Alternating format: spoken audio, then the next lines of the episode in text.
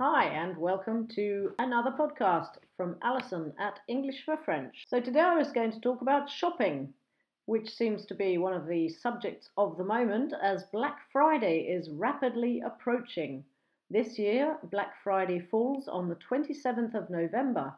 It's always the Friday following Thanksgiving. This tradition started in the 1950s in the United States and is considered to be the start of Christmas shopping.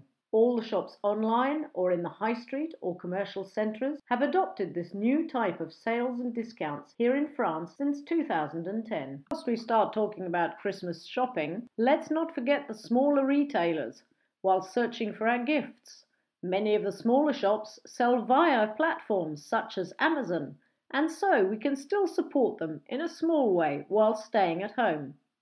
But Christmas shopping is about atmosphere too tinsel and trees sparkling with multicoloured lights, garlands and baubles, candles glowing, and the smell of spices and perfume in the shops. This is something I will miss this year. It's hard to get into the atmosphere of Christmas when buying online. So there are many different ways to talk about shopping in English. Today I'm going to talk about shopping for clothes, gifts, and so on, rather than grocery shopping or essential food shopping.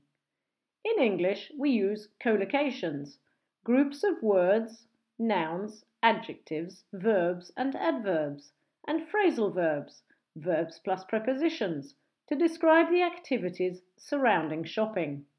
Here are a few examples. To go shopping. For example, I like to go shopping, especially at Christmas. To do the shopping. I don't enjoy doing the shopping. We always buy far too much stuff. To spend money. I prefer to spend money on other people rather than on myself. To splash out on something. It's fun to splash out sometimes without thinking about the expense. To waste money on something. What a waste of money that jumper was! It shrank in the first wash to try something on. I always try clothes on before buying. To take something back. If it doesn't fit you, you'll have to take it back. To window shop. The only part of shopping that is free is the window shopping. To get a refund. They will give us a refund if she doesn't like her present. To hunt for a bargain. Everyone likes to hunt for a bargain during the sales. To shop around.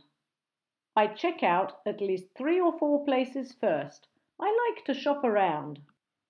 So here are some questions that you can use to practice using the above phrasal verbs. What's your favourite place to shop? What was the last thing you bought yourself? Why? And where did you buy it? What was the last present you bought someone and who was it for? Do you enjoy shopping or is it a chore? Do you prefer to pay by cheque, cash, or credit card? How much does the black dress in the window cost, please? Do you have these jeans in a bigger or smaller size, please? OK, over to you now to practice. This is Alison signing off. I hope to see you soon online or at English for French in L'Isle sur la Sorgue ou Saint-Rémy, and I hope you have a really great evening or a great day, depending when you're listening to this podcast. See you soon.